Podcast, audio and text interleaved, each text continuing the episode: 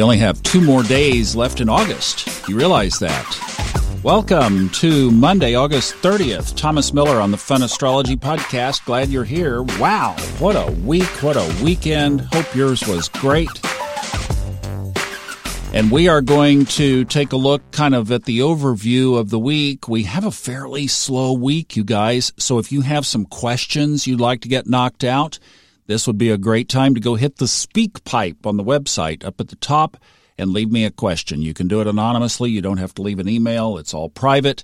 And I would be happy to answer those because really between now, at least today or tomorrow and Wednesday, dip, dip, dip, tomorrow and Wednesday, we're in pretty good shape.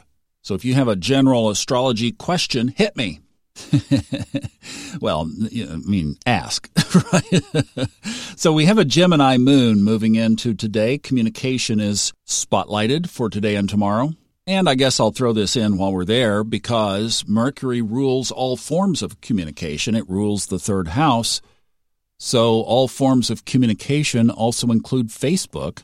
And we have a Facebook page where we do our subconscious mind podcast and we do our fun astrology podcast and it's kind of all rolled into one and it's called the subconscious mind mastery podcast group on facebook it's private group come join us you got to answer the questions and then you're in and also if you mark your calendar for sunday nights we're having this amazing Healing Convergence at 8 p.m. Eastern on Sunday nights. You can watch the replay if you don't catch it live and we are really doing our part to try to shift the energy in today's world.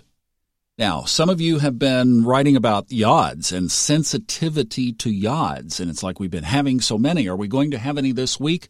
One. Right in the middle of the week, we will have a yod. It does involve Chiron, which some people say, nope, not one of the 10 planets, so it doesn't count. Uh, I don't know. I think those of you who are sensitive to them would say, oh, yes, they do. So we have one Wednesday. It will be a quick mover. It does have Chiron and Saturn at the base with the sun at the top. We'll talk about that on Wednesday, but that's the only one between now and next Monday. Actually, next Monday and beyond. So we've got a little yod free zone here. And the big aspect of this week, which we are applying to, and this is what I wanted to spend a wee bit of time on here today, is on Thursday, we will have the exact aspect of Mars opposing Neptune. Right now, Mars is in Virgo. Neptune is in Pisces. Mars is at 21 degrees Virgo today out of 30. Mars is in detriment in the next sign of Libra. Now, I know astrologers would say that a planet doesn't even begin to share characteristics with the next sign until at least 29 degrees, not 21. And I agree. However, Mars, the planet of war, just crossed through Leo, came into Virgo, and I still have my eye on this whole situation in Afghanistan. So could Mars be looking at Libra? I'm just saying, these are energies. This isn't a personality up in the sky moving things around on Earth. As above, so below. As below, so above. These are representative energies that I think God, the universe, has given us to know the times that we're in and to guide our lives. It's all right above our heads. It's the most beautiful gift in the world. So I don't want you to think that I'm saying that Mars is up there like some marionette puppet dangling things and doing things. It's the energy that was triggered around this situation in Afghanistan.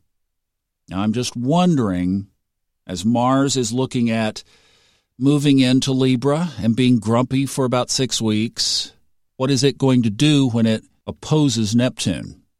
And maybe to look at a couple of things that might give us some clues would be today's astrological keywords from the Mastro program, because I think this pretty well depicts what's going on. The number one keyword across all day parts today is crisis. Well, no surprise there, okay? We've been in that for quite a while. So, what else do we have? Well, joy and happiness and change and achievement are really kind, and then nervousness is in there, but those are the next layer level of energies for today. So the thing that's really steering our ships, and we're all dealing with it every day, is that top keyword, crisis, right? We're all in that, oh my gosh, how long is this going to last? What do we do? How is it going to affect me in the future, etc. But once we get past that, there are some nice energies down there. I mean, even dropping down another layer emotionality, excitement, determination, effort, work, success again, surprise, thought. So pretty good keywords, I would say, combined with the tension that is created by this really the aspect of the week, the aspect not de jour, de week, would be the Mars Neptune opposition. Now, the other thing that I would just mention as we turn the corner and start to head into September is remember, once we get into the second week of October, is when these outer planets, several of them, start to turn direct again. All that information is on the website. It is up to date. Funastrology.com. Just scroll down to where you see the chart, and that's where uh, the retrograde information is. So you'll see that we're going to start turning direct. And I think as we move into October, November, we're going to see things moving forward again. So I bring that up only to say that we have still this little bit of a reprieve period right here to take care of some reactivities. So if you have some revising, revision, reassessment, reclaiming, reappropriating, anything that could be attributed to the slowdown and little pause that we have under these outer planet retrogrades, well, make a plan for September and go ahead and knock it out because then you can enter into October ready for whatever is ahead. It's a good plan to, to adopt from this. All right. Ask me some questions if you have them. Otherwise, I have a couple in the bank we'll take care of tomorrow and Wednesday, and we'll see you back then for another Fun Astrology podcast. Thanks for stopping by.